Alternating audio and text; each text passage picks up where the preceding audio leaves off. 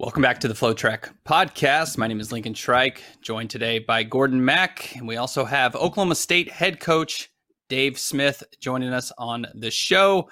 There's a lot of chaos going on with the running world, with fall sports being postponed, possible March 15th NCAA cross country championships. We'll get into all that. But first, Dave, how are you today? Good, doing well, hanging in there. Um, had practice this morning and spent some time with my own kids, and now uh, kind of getting on the rest of the day. What has the last six months been like from you uh, as a from a, a, coaching perspective, dating back to uh, being at NCAA indoors and and that getting wiped out and the uncertainty that has followed? Well, I didn't go to NCAA's because I was supposed to leave, and then things started getting really hairy, and it kind of looked like we weren't going to go. So I didn't go and then on, I was supposed to leave on Thursday, and then we canceled Thursday night. And I, I you know, Wednesday evening, I said I'm not going to go down there because it doesn't look good. So I didn't go. Um, but since then, you know, my nature is kind of to play out in my head worst case scenarios. So uh, for me, I went to a really dark place right away, and just sort of thought, you know, college athletics is in trouble, the NCAA is in trouble, my job's in jeopardy. Um, how are we going to get through this? And I kind of saw the whole house of cards coming down and kind of prepared myself for really the worst. And so I talked to my coaching colleagues, both here at OSU and then other track and cross country coaches across the country. And they're now coming to a place where I kind of was a long time ago. And so for me, every little thing we've heard has been a step up from where I thought we might be. So for me, things have been getting better and better and better as the falls, if the summer and the fall's gone on. And so I feel pretty good about things. I'm like, man, this is way better than I thought it'd be. We just took a 20% salary reduction.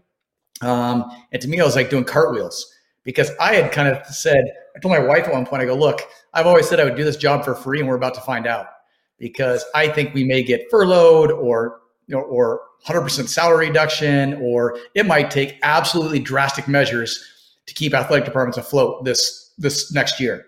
And I said, so we better buckle up and hold on to our seats because I might be working for free for a year.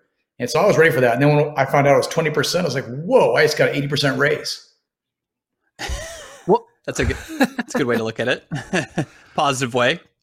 Yeah. Well, it's positive they started at a very negative place. I, I saw, I mean, I honestly, when they canceled the NCAA basketball tournament, I was like, man, this is not good. This, this, there, it's going to be hard to recover from this. That's a lot of lost revenue. You mentioned how you were thinking worst case scenario back in March. When you see a fellow Power Five school like Minnesota have to put an end to their men's track program, what was your reaction from that decision? Um, you know, I feel heartbroken for them and their alumni and the guys, the guys in that team.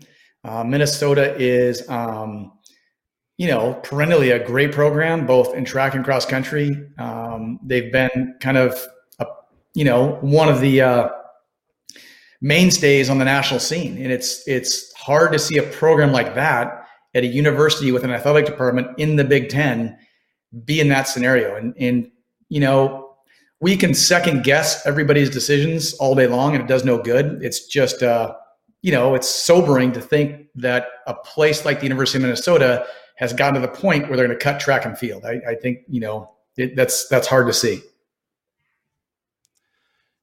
Do, do you feel like that um, because the Big 12 and other Power Five schools have decided to go on with football, that that has been a huge reason why like you said, you're not taking 100% salary reduction. You're only taking a 20%.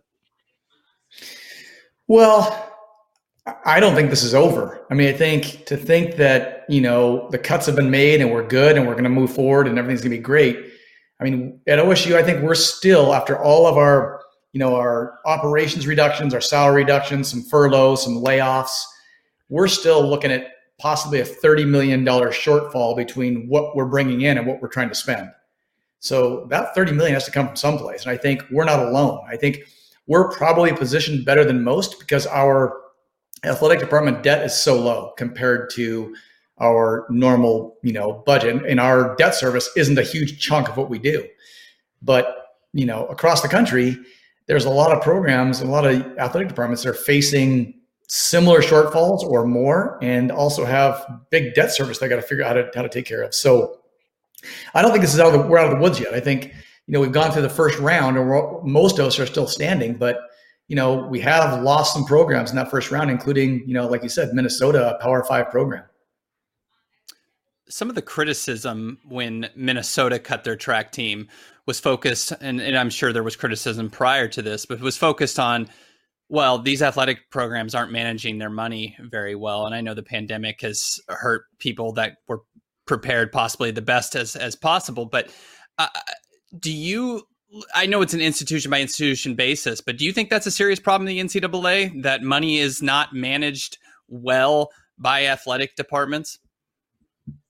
I think a couple of things. First of all, I've heard this criticized criticism of athletic directors and programs, and it's usually by people who are about to get their salaries cut, and and it hurts. They don't want their salary cut, and they're basically saying, if my salary is cut, myself and my family can't survive this. And my kind of what I think is like, look, if you expect your university to plan for a once in a hundred year pandemic that destroys the economy and be ready for that, then at the very least you should be ready personally, right? And most of us don't plan for, you know, a, a once in a hundred year pandemic or, or anything else, a, you know, a world war or something that might totally disrupt the economy globally and change the way we do things. So I don't criticize a lot of these. I, I don't think it's fair to criticize some of these athletic departments and say they mismanage their money in terms of not having, you know, a full year's worth of um, expenditures in reserve. I think that's most of us don't have a year's worth of our expenditures in reserve. Um, on the other hand, if you look at the way the increase in spending in athletic departments has gone up pretty much exponentially over the last 20 years, um, you know, you can say we were we were we, we were kind of drunk on excess for a while, and it looked like the gravy train was going to keep on rolling, and the money was going to keep coming in, and and we spent. I think a lot of places spent like a lot of us do. They spent money they didn't have, knowing it was coming in in the future. And um, when that future gets disrupted, man, it puts you in a tough spot. So I think that this whole thing is going to reset college athletics. I think a lot of the excesses we've had and a lot of the things we've taken for granted, you know, chartering flights and, you know, instead of taking a bus or spending two or three extra nights in a hotel at meets or uh, just a lot of the things we've done that have been that weren't even considered, wouldn't even dreamed of 20 years ago. We're probably going to set ourselves back 20 years and say, "Hey, let's go, let's reset and go back to where we were." I think probably some salaries are going to be reset. I think um, budget, uh, you know, team budgets are going to be reset, and it's going to be probably for a lot of us much more not only regional but more local competition rather than hey, let's everybody get on a plane and fly to Seattle or fly to Boston or fly to San Francisco or whatever. I think probably those days are going to be curtailed significantly, uh, probably for the next four or five years at least, until we can recover from this. There's been a lot of developments in the status of cross country. Obviously, a month or few month or two ago, it was canceled, and now we're thinking we might have it in March. What is your understanding of where things stand with the potential of a NCAA cross country championship happening this school year? Well, the you know the um, the sport committee recommended to the COC that we contest cross country. The COC, I think, was was on the fence and kind of leaning towards not contesting cross country. It'd be the only fall sport they were planning to not contest. And I think well, some of the arguments I heard is that well, you know, cross country athletes, athletes have indoor track, but in reality, of the 255 men and 255 women that go do the national championships in cross country every year, about 12% of them go to the indoor championships. So even the all Americans in cross country, not all of them make it to indoor nationals. So to say to a cross country athlete, "Hey, don't worry about it. You got you got indoors," isn't fair to cross country athletes. And that really rubs me the wrong way as a cross country coach. That cross country gets swept under this track blanket like it's the same sport. And the reality is, most track and field athletes do not go to cross country nationals. And most cross country athletes that go to nationals do not go to indoor championships or outdoor championships. They're really different sports with some crossover. So um, I think there was a kind of a, a, a lot of feedback from the coaching association, from different conferences, uh, from different coaches, and the COC, whatever was or wasn't the case, they ended up recommending to the D1 Council that we um, continue with cross country um, planned in the in the winter, and I and the D1 Council has I think did they vote on that last week? Yeah, I can't remember. I think the D1 Council, if, if they haven't voted on last week, they're about to, and then it goes to basically to the Board of Governors. So it looks like we're on for at least planning um, a cross country nationals March 15th where does that leave you with uh, this being currently in flux and the the meet if it happens is scheduled to be on your course at least as of last update? Uh, yeah. what are you doing now to prepare for the meet? And maybe what are you not doing noting that it's possible it doesn't happen? Well we are going to operate um, that we're on until we're off it's kind of like everything right now right everything is until it isn't and so I think the best practice is to plan on it being there. And if we're over prepared and ready to go and then we don't get it, well, it's disappointing, but no harm done. If we plan on, hey, it's probably isn't going to happen, and the last minute we find out, better scramble and get yourself together because we're having this meet. Well, that that's hard to do. So um, I'm optimistic. I think it's it's not difficult under the pandemic to have a cross country season. I think the, the nature of the sport being outdoors. Um, if you can test your athletes 24 hours prior, which like we can now with rapid testing and get, you know, negative results for all who are racing, it's pretty safe. And so I think that, um, at least for cross country, we've got a great chance of pulling it off. So I'm excited about it. We, what we are doing is we're, like I said, we're preparing that we're going to be a full go. It sounds like the fall will be taken into consideration when planning for or qualifying for the championships in March. And probably that's only fair. I think there's a lot of programs that might want to participate that can't really get to good cross country meets in January and February due to weather. So let them show out now in the fall and, and just assume that that same team is going to be, for the most part, intact when they get to March. Um, so that means we got to have a good season. We're going to have two races here on our home course, October 3rd and October 17th. And then we're going to go to the Big 12 championships in Kansas, uh, in Lawrence, Kansas, and we're going to try to win that. I think the winner of our conference will have a really good chance of being selected to the nationals. So we're going to try to take as much doubt out of the equation and win our conference. You, you, you talk about winning your championship gives you a good chance of making nationals. How will they? Do you think are they going to make decide who goes to nationals? We're used to having a regional system with points mm-hmm. and a regular season like that. What is the thought of what they're going to do to try to qualify those 255 athletes? My best guess is that they are going to um, just select teams. They're going to take one select? through 31. Just they're going to pick them. Who? Who would pick? The NCAA committee. So the sport committee oversees all championships, right? So the NCAA sport committee governs how the national they govern how we qualify, when we can qualify, how the meets run, how what the nationals actually looks like, what the rules of a surround qualifying. It's all determined by the committee, like every other sport. So in basketball, you have a sport committee that selects the 65 teams that go to the tournament, right? In every other sport, soccer, the soccer committee selects the teams that actually go. There's some automatic qualifiers, but they select the rest.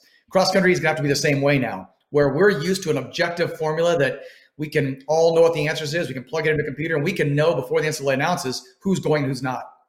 Most sports don't have that. There's a subjective component to it where a committee is sitting in a room discussing who deserves to go and who doesn't. I think our sport will be much more like that this time around. Do you think do you think there's any pos I was just going to say do you do you think there's any possibility that this system could go so well and they say well wow this this worked really well and every other sport does this it could maybe just fully replace the regional system going forward? I think um, that would be very difficult for the people doing it. I think they're in for a world of stress and anxiety this winter. When you try to pick teams, no matter what you do, you are going to have you know 10 teams furious that they didn't get selected, right? And um, there's no way to make everybody happy. And I think maybe we're a little spoiled and that we've got this objective system that we've used in the past. It works pretty well. I think if you're thinking has there been a time in the last, you know, 20 years where the anybody in the top 10 teams that would be a consensus top 10 team was not selected? I think the answer would be no. I think for the most part, everybody in the top 10 makes it. Probably everybody in the top 20. And I would argue that really we're probably 25 strong. We probably get the, the 25 of the top 25 teams in on most years. So I would say it's unlikely to change because it's simple. There's no argument. We can feel bad about it. We can think the rules should be different, but it's an algorithm. You know, we know we know how it works, and um, with a little nuance that we've seen in the past, where there can be some, you know, subtleties in how certain selection procedures are interpreted. But at the end of the day, there is a program. There is a a set method of how we determine who gets to go. I think cross country so, coaches like that. I don't think in, in, the old days. Look, before you guys were following the sport, when I was running, um, it was a selection. You had your your automatic qualifiers, and then a committee sat in a room and decided who got to go. And we got away from it because a lot of people felt like certain coaches would call their buddies on the committee and say, "Hey, get me in." You know, we did this and that, whatever, and you know, we go way back. And there was this sense, I think, probably not really fair, but there's a sense that it was a good old boy network and that you know certain people would help them their their friends in coaching get in when maybe a more deserving team didn't get in. And that the, the psychology of well this team has been good forever therefore they should probably be selected. It's hard to, to undo that psychology and say well oklahoma state was really terrible this year. And yes they've qualified you know 19 of the last 20 years but this isn't one of them we shouldn't take them i think people got tired of that of you get in because you were good before and so we went to this more objective system. And I think now we're kind of married to it. So I would I would think it'd be hard to go to move away from it again. Do you think this committee will this committee be a bunch of cross country minds or is it like so no. will they know that whoever wins the Sun Belt conference is not as good of an auto lock compared to who wins the Pac 12? Um well, the committee is made up of coaches and administrators, right? And administrators can be at the conference level, so people representing certain conferences, or from universities. Um, they can be, but usually aren't athletic directors, like head athletic directors. They're often sports supervisors or um, SWAs or deputy deputy um, athletic directors, and then it, they can be conference commissioners, but they really haven't been in the last 15, 20 years. Those people more like to be on basketball committees and you know i think things that seem a little more sexy so um, it's typically people that sometimes you get people that don't have a lot of real experience with cross country and the coaches can be track coaches or cross country coaches and some of them are really experienced in cross country and understand it and some of them might be more track oriented or track experienced and be you know kind of more familiar with the inner workings of track so in any given year, you probably have three, you know, probably one to three or four people that really are in the the the, the woods with cross country and understand, you know, kind of start top to bottom how cross country works. Um, I feel really good about the committee that is is serving right now. There's some really good people on there, and some people that really understand the sport. I think some really smart people. So I'm pretty confident that they'll do a really good job selecting. I'm not worried about it, and um, you know, I think whether I'm in or out, I know that the people on there are going to do a good job. I think, you know, one of the guys, well, I'm not going to call anybody out. There's some really good people on there that I think are going to do a good job. Do you have a sense among the coaching population across cross country and track and field in the NCAA right now who is kind of forming the, and I don't expect you to name names, but who is forming the resistance against having cross country in the winter. I, and I bring that up because you you said the D1 Council, and when they kind of voted on this last week, they had a quote, and it said that there was quote concern in the membership of the conflict of having a cross country season with a potential track season. Who who exactly is is not wanting this to happen cross country? I don't. Uh, it's a good question, and you know, in my conference, we had a conference call with head coaches and we were kind of mixed bag whether we should have it or not. And my argument was, look, we are all head coaches or directors of programs that includes cross country. And therefore, we should be fighting for cross country athletes. And I use the same argument I used earlier. I said, look, cross country, indoor track is not a cross, is not a distance runners event. I mean, really, the 5,000, I guess you can say, is a distance race. Um, in my mind, it's kind of a middle distance race.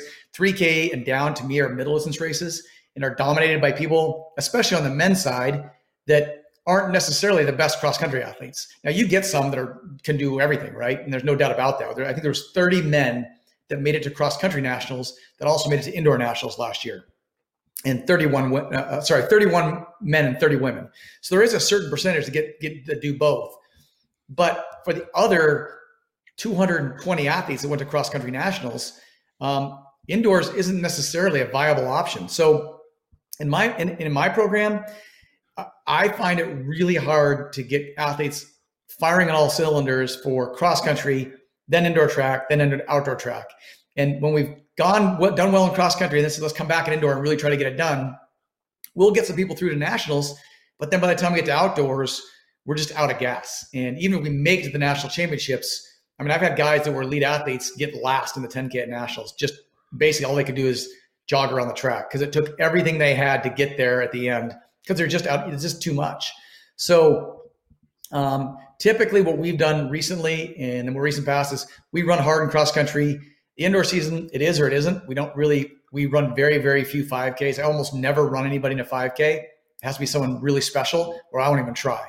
And then um, we'll try to come back outdoors and be ready again. So we've kind of, at least at the national level, brushed off uh, indoors. I think a lot of good programs have.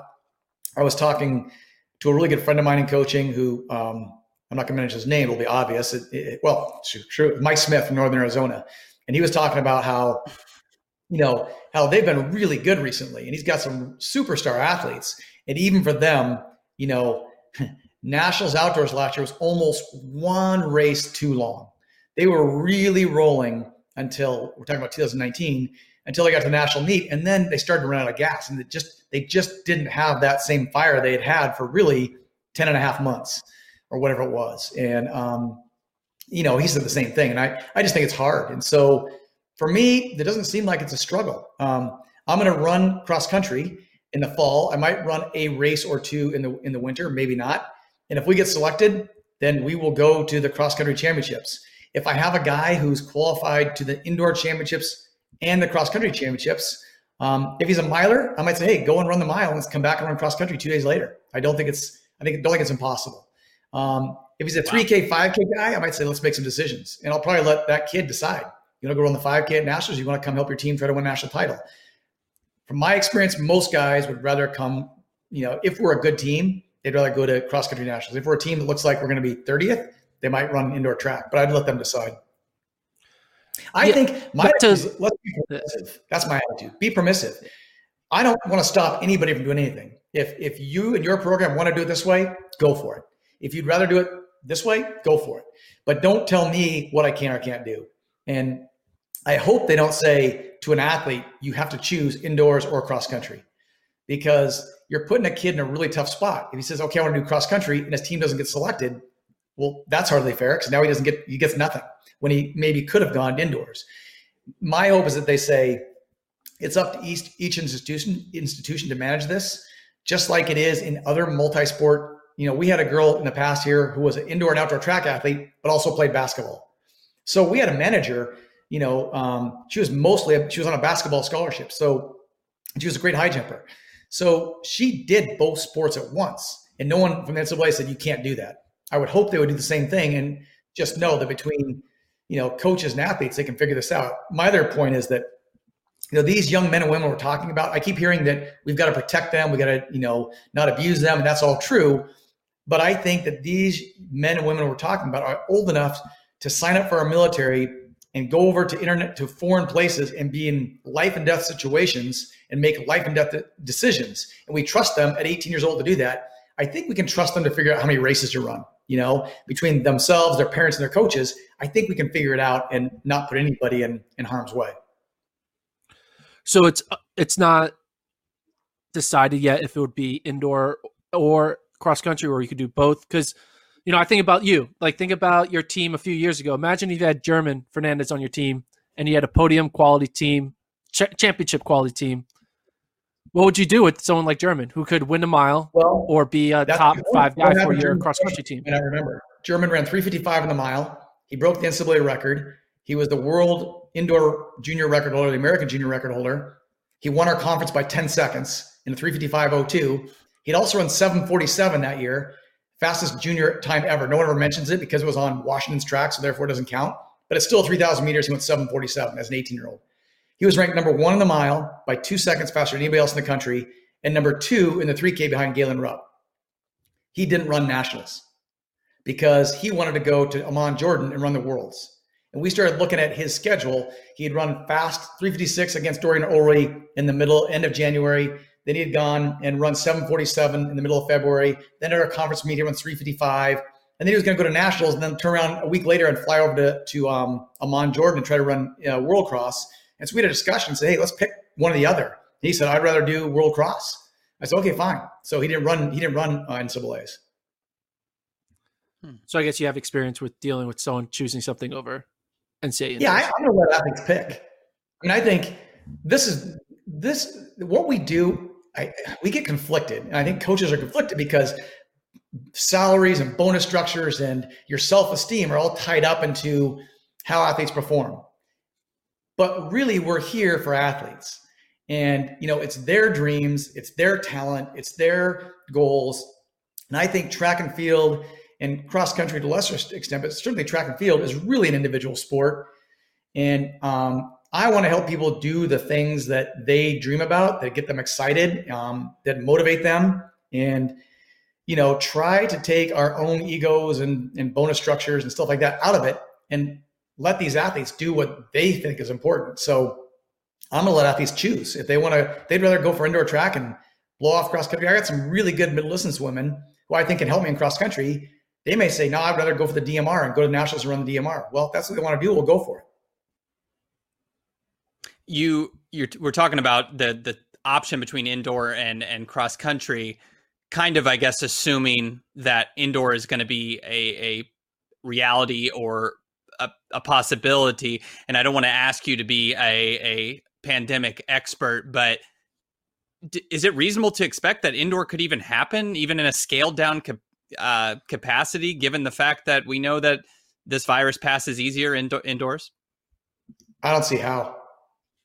Not to be a pessimist, but again, I go I go to worst case scenarios, and I'm looking at this thinking, if you're going to design an event to spread this virus, I'd design an indoor track meet because you have people yeah. running hard, breathing hard, they're on top of each other, it's crowded.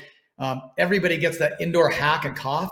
Well, you are just confident in you know projecting all kinds of stuff into the air that's then recirculated.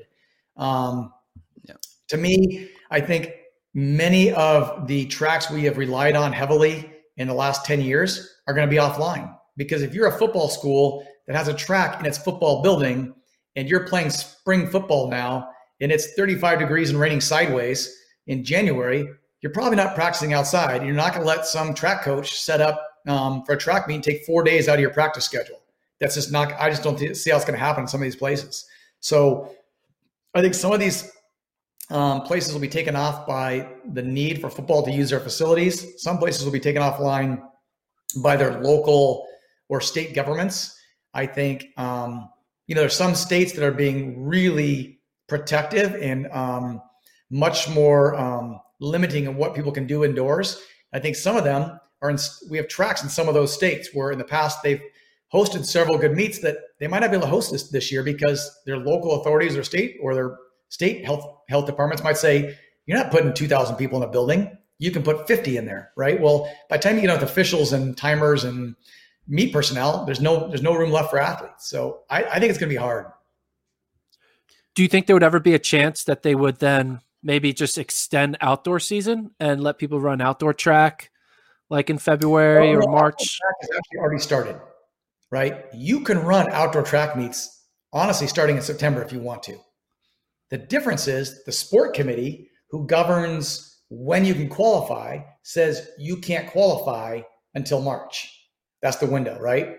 In the old days, again, when I was running, people would finish cross country season, then they'd go to a warm weather place in December and run a 10K and qualify for nationals. Because back then the date was December 1st when you could start qualifying. And so people would go in December, run a 10K someplace with nice warm weather, everybody get qualified, and then they take three months off and come back to track in March. That's changed, but it could change back, right? That's just a committee decision. What's the window? And the committee decides when you can qualify. It's not a big process. It doesn't take a lot of bureaucracy or red tape to get through. The committee can say, hey, for whatever reasons, we're extending qualifying from January 1st until, you know, until the last day of, of qualifying before the regional meet. Can so you help me understand you, you a little bit a, of the you go ahead. Sorry, no. We me me and Lincoln before we did this podcast decided we're going to do two questions each and I've completely ignored that rule and that's why I keep on talking okay. over everyone. So I apologize. um I was going to ask how you're possibly sorting out the mess of you've got some of the some of these athletes that you anticipated would be graduated by now they're going to be out of eligibility that serves perfectly into incoming freshmen now you maybe have people holding on to their eligibility but you still want to sign incoming freshmen like how is this screwing up recruiting from the standpoint of allocating scholarship dollars well fortunately i'm at a school where my athletic director was a walk-on golfer here 50 years ago and he became an all-american and then he, the day he graduated, he became the head coach. And then he won eight national championships as a golf coach in the middle of Oklahoma, right? In the middle of USA. It's not really a golf mecca. And he built what has become one of the most successful golf programs in NCAA history. So he understands um, being an athlete. He understands being an athlete in a non-revenue sport. He understands being a walk on. He understands that your dreams and ambitions as a walk on are no different than a full scholarship Heisman candidate football, football player, right? To you, your goal is exactly as important as, as, as that guy trying to win the Heisman. So he has always been athlete first, which is why I have always um, been committed to OSU. I just love the philosophy here. And he committed since day one to we are going to honor every scholarship and not only that, for anybody who gets their clock extended by this COVID, we are going to continue their scholarships as long as they're permitted to be here and want to be here. So for us, we've got, for example, two women coming back who are middle distance runners that will come back this spring that would have been out of eligibility. Both of them are on big scholarships. And both of them, if they stayed, would have would have presented problems for me because I'd already signed people to replace them. But because the NCAA said those scholarships for athletes that had their senior or the last season disrupted by the shutdown can come back and you can still give them a scholarship without counting against your totals. The problem is you got to pay for it, right? And a lot of places are budget crunches. But like I said, my athletic director has said since day one, we are going to honor every scholarship and we're going to extend everybody's scholarship as long as they can possibly be here and want to be here. So um, for me, it hasn't been a problem. It's been like, man, this is awesome. Instead of having 18 scholarships in the women, I've got 20 this year. And on the men, instead of having 12, I could have 14 because we're going to extend scholarships. Now, because of what's happened in the fall, the same thing has happened for cross country. We're all going to run. This is we could go win the national championship. I could have a guy win the national championship and he's burnt no eligibility, right? So I got Ryan Smeathers, for example, who's this would be his fifth year. He's going to run for us. Um, hopefully, we do really well. We're going to run our conference meet. We're going to run the national meet, and then he's going to get another fifth year next year, a sixth year right? But he's on a scholarship, a big scholarship. We're going to have to support that. Well, it's going to come from the fact that we are allowed to extend scholarships. So, hmm. so it's is it known that if the cross country season in the winter will be like these Big Twelve championship where everyone can run or not run and it doesn't matter with eligibility? Yep. yep. So the teams that we that's already been determined okay, by so, the board of governors. No false. So that includes this winter one. Mm-hmm. Okay. I didn't know if so they took that away once they give you a winter championship. Sorry, what? I didn't know if like I knew that was the rule for the fall sports, but I thought since they then rescheduled the fall sports, then the eligibility is back on or no. So the winter no. cross country championship doesn't count towards eligibility basically. Nothing any fall sport athlete does this year, whether it be fall or spring, counts against them because it's too uncertain, right? At any yeah. point, you don't know when that sport's going to be canceled again. And so, as coaches and as athletes, we are facing this dilemma: Do we go for it and burn eligibility and then lo- lose our championship, like what happened to indoor athletes last year, right? where they got all the way up to indoor championship. And for many of those, the, the best track athletes, the only thing they care about is indoor meet, right? The indoor indoor nationals. But that got taken away, and they didn't get their season back. So you were basically were faced forced to face this poker game of do we go for it? Do we not? Do we, you know, and to take away that uncertainty, not only from track, but from all sports, they said, look, whatever you do this year doesn't count. It was the right thing to do, I think. I guess I'll go one more time. Yeah. Uh, I guess, uh, well, I want to follow up on a, a thing that you talked about many years ago. When you first met Lincoln, you referred to Lincoln as a member of the FloTrack D squad, not the B squad, not the C squad, but the D squad. I was wondering, Lincoln's been out, been at Flow for a few years now. Has he upgraded to at least a C squad or B squad, or where is the status of Lincoln on his squad tier in FloTrack?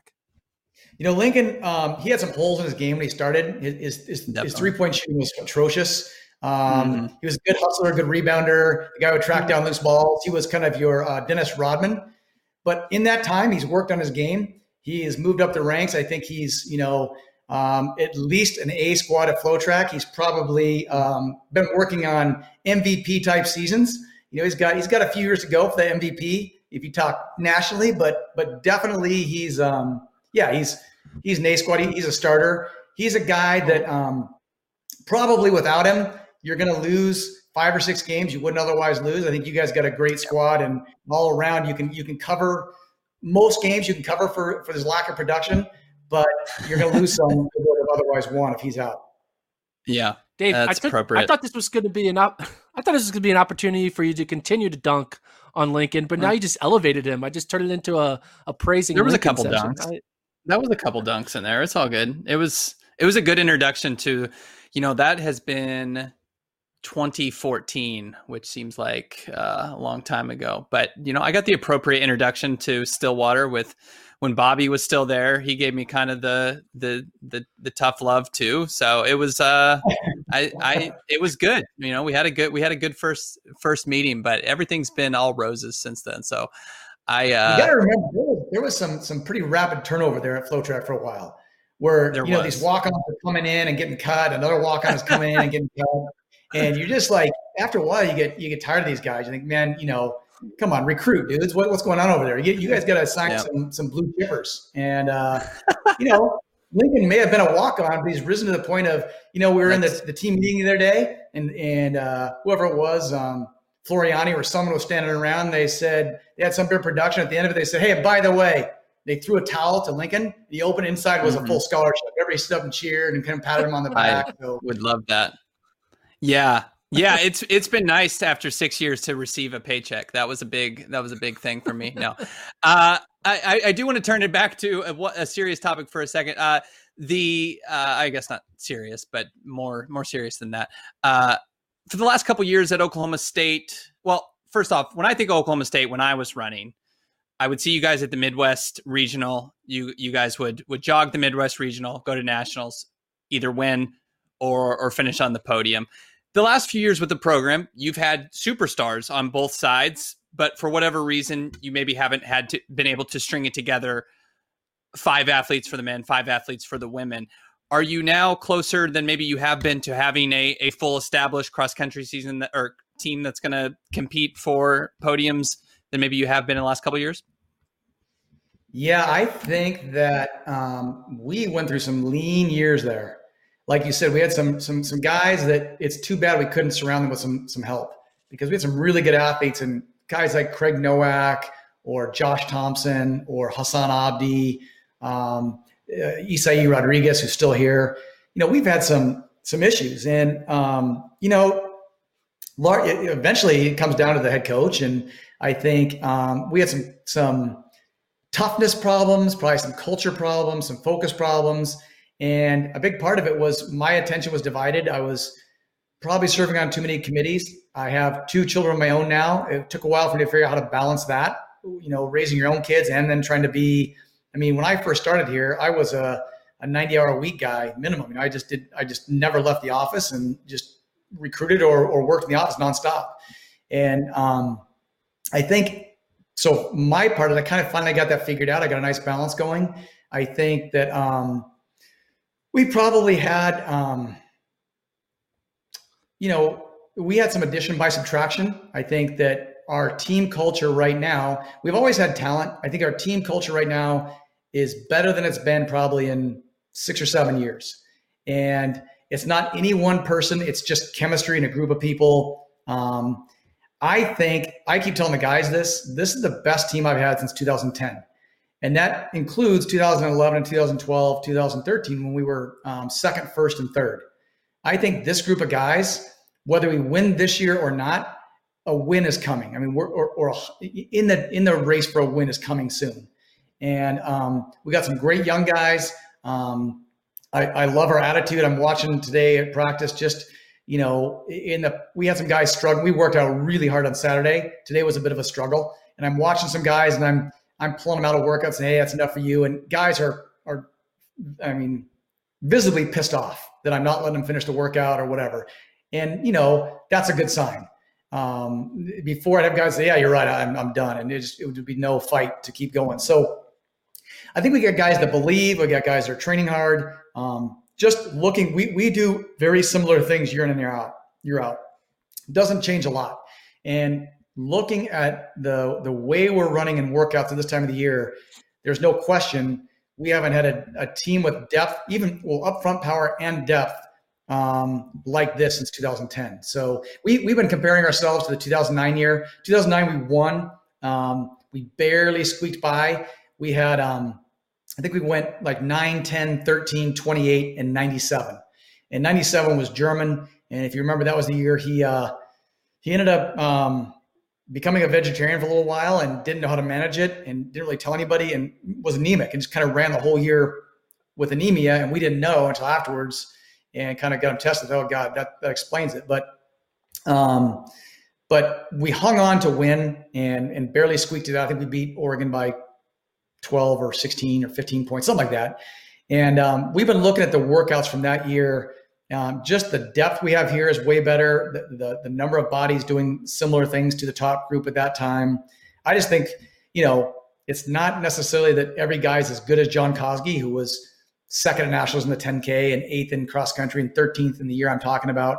Um, they're not as good as he was. They're running similar workouts, so they might be in the neighborhood. I think it's tough to be as good as he was. And I mean, John could sandbag it all year, and then show up at nationals and dominate. So um, I think we're I think we're really good. I, am excited, and you know, I keep telling guys it's just my luck that we we went through four, five, six years of kind of struggling. We finally got it put back together, and of course, now we got this asterisk year. You know, where where we might have a national championships. It might be half the teams. It might be two thirds of teams. It might be I don't know who's going to show up, but um, but I think we're pretty good. Are you uh healthy on the men's side? And I mean, there's a lot of guys yeah, right on the Oklahoma State got, um, keep, yeah. We don't like is he Saeed healthy? No, we don't have anybody in our top group who's missing time. We have one guy who's missing time, uh, but he's been missing time for three years from one thing or another. He, he hasn't raced for us in three years. And super talented guy, a guy who ran basically 14 flat and four flat in high school or thereabouts. Um, and he is, um, you know, it's just heartbreaking because he works hard, he does everything right, and he just can't get healthy. It doesn't matter if he, if he thinks about running, he gets hurt. So, um, other than than that one athlete, we are all everybody is running right now. We have one guy who I'm not letting do workouts because he's had some hamstring niggles, but um, but he's running, you know, about 60, 70% volume right now and kind of almost coming back to full volume. So we're pretty good. And honestly, that was what one of the things that went really well for us for about seven years. We didn't take an injury in our top seven for seven years. Every single year, the group I thought was my top seven, we didn't lose anybody, and um, that that was kind of the secret to success. Or if we did lose a guy, we had a guy you know very similar to step in and replace. So it was um, it was kind of a. I wish I knew what magic we had back then that stopped people from getting hurt. We just never dealt with injuries one more question, we'll we'll let you get out of here. I know you have you have kids to contend with. Uh, we all know Midwest weather can be unpredictable any time of year, but I think of a potential March fifteenth national championship in Stillwater, and I imagine it could e- either be very, very nice or brutally cold. Uh, what do you think this? I guess twofold. What what will the course look like? I mean, I know you got the preview of it at the regional championships last year. Like what? But what would it? What would a national championships on March fifteenth, if we can envision it? What would it look like on this brand new course? Well, like you said, it could be eighty degrees, or it could be fifteen you just don't know. And it could be covered in snow. It could be, you know, wet and muddy. It could be dry and firm like a track. I mean, the footing on our course is so good that um, it's just perfectly smooth. Um, it's Bermuda grass, so it will be dormant. It'll be, you know, yellow dormant grass. So one thing we have to be careful of, we can't run too many meets in the winter because if we get a wet, muddy day, we run on it and tear it up, it isn't growing back by March 15th, right? Mm-hmm. It's going to be torn up. So we are going to be very, very limited in what we do once the growing season stops, which is probably another three weeks, four weeks, they'll stop growing. And from that point forward, we got to be very careful because uh, I don't want, I want to, I want to, you know, really good um, surface to run on. So it, it, it drains really well. Even if we get rain on the day, it doesn't hold water. It's all elevated with drainage systems underneath. So um, it shouldn't be, even if we get a lot of rain, it shouldn't be too too bad. I'll knock on wood. I mean, I'm sure we can get one of those one in 50 year storms that, that puts it underwater. But for the most part, it should be nice. And I would, I would guess on average, it's going to be 60 degrees and sunny. That would be my guess. Well, we would take that every day of the week. Uh, Dave, yeah. thank you so much for coming on. Uh, appreciate all your responses. Wish your team the best of luck going forward, and I guess we hope to see you March at the latest for for these NCAA cross country championships. I'm hoping. Fingers crossed. All right. Thanks. All right. See you guys. Bye. Thank you.